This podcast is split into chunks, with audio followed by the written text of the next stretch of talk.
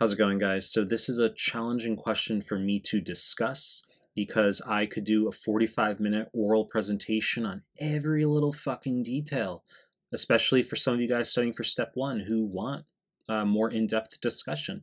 But some of you, especially for 2CK, I know you don't want a fucking extended clip. You want me to keep things concise. So I will meet you guys somewhat halfway in the middle, stay consolidated. So before we get started, allow me to be my frequent asshole. Tell you to subscribe my channel. I really appreciate it. Give the video a like. Really appreciate it. Find me on Instagram at Mehlman underscore medical, M E H L M A N underscore medical. Link is down below. Find me on Telegram. Recently created a Telegram group and channel. Links are down below. Now let's start the fucking clip. So 70 year old dude, two month history progressive shortness of breath and fatigue, elevated heart rate at 100, respiratory rate elevated at 20, should be 12 to 16 per minute. JVD, crackles in both lung fields, 2 on 6 ejection murmur auscultated at left sternal border, S3 heart sound, dark stool that is fecal occult blood positive, super fucking low hemoglobin at 6 grams per deciliter should be 13 to 17.5 in non menstruating women and men, 12 to 17.5 in menstruating women. Normal white blood cells at 8,000 should be 4 to 11,000 bicarb normal at 24 should be 22 to 28 you say why is the bicarb written there? What, what's the significance of that?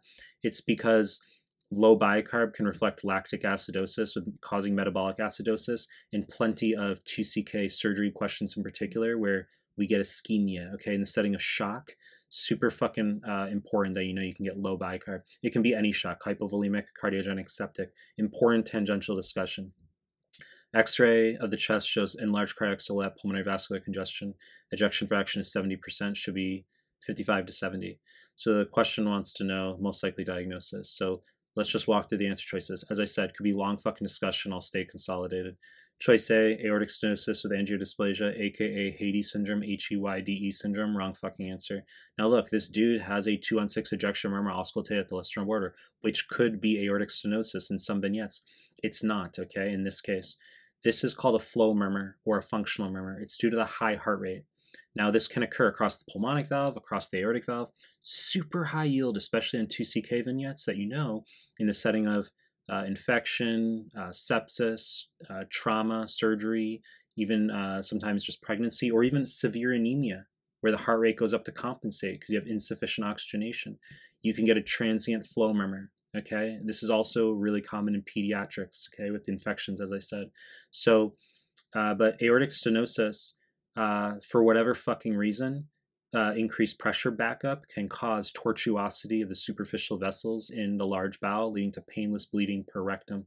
Angiodysplasia is one of the most common causes of uh, bleeding per rectum in elderly. So we think diverticular bleeds, colorectal cancer, of course, is a red flag angiodysplasia. Okay, I've seen this in a step one level question that's offline where they say dude argues with his wife, elderly dude argues with his wife, gets chest pain, and he has blood per rectum. I'm not fucking joking. Okay, that's angiodysplasia, Heyde syndrome.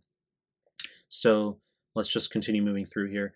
Diastolic dysfunction, wrong fucking answer. And the reason you know instantaneously that this is the wrong answer is because this would cause an S4 heart sound due to a stiffened left ventricle, not a fucking S3 heart sound, okay?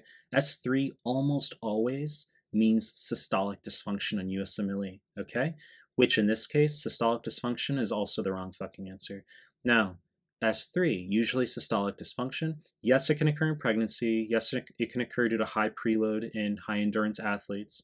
But you need to just know as a foundational concept that S4 heart sound, stiff left ventricle, diastolic dysfunction, preserved ejection fraction. If you have uh, an S3 heart sound, that's usually systolic dysfunction, and you've got dilated ventricle and you have decreased ejection fraction. Okay, that distinction is really important. Diastolic dysfunction, I mean, hypertrophic or restrictive cardiomyopathies could be due to things like uh, amyloidosis from multiple myeloma. I've made other clips on that, super fucking high yield, okay? Fibrosis, history of radiation to the chest. So let's just keep moving through here. Correct answer is high output cardiac failure. Now look, there's an S3 heart sound, but we have a high normal ejection fraction. Ejection fraction 55 to 70. If they want systolic dysfunction, they're going to give you an S3 heart sound with a low ejection fraction. Now this dude has JVD, right heart failure sign. He has crackles in both lung fields. That's a left heart failure sign. So this on the surface looks like congestive heart failure. Where if he had a low ejection fraction, you'd say, yeah, that's just like systolic dysfunction uh, leading to congestive heart failure. Uh, but you, the ejection fraction is clearly at the upper end of normal here. Okay, this is high output cardiac failure. He has low hemoglobin, super low hemoglobin. His heart rate goes up to compensate. He's an elderly male, probably has uh, just senile atherosclerosis, where he has decreased ability to handle a prolonged uh, elevation in heart rate. And that's led to, unfortunately, decompensation of the myocardium and this left plus right heart failure pattern here. Okay. We're eliminating to get there. We've eliminated uh, choices A and B so far, as well as choice E. And you say, well, what about ruptured abdominal aortic aneurysm? Look, I mean, this would cause severe retroperitoneal pain. This would go to the back, okay?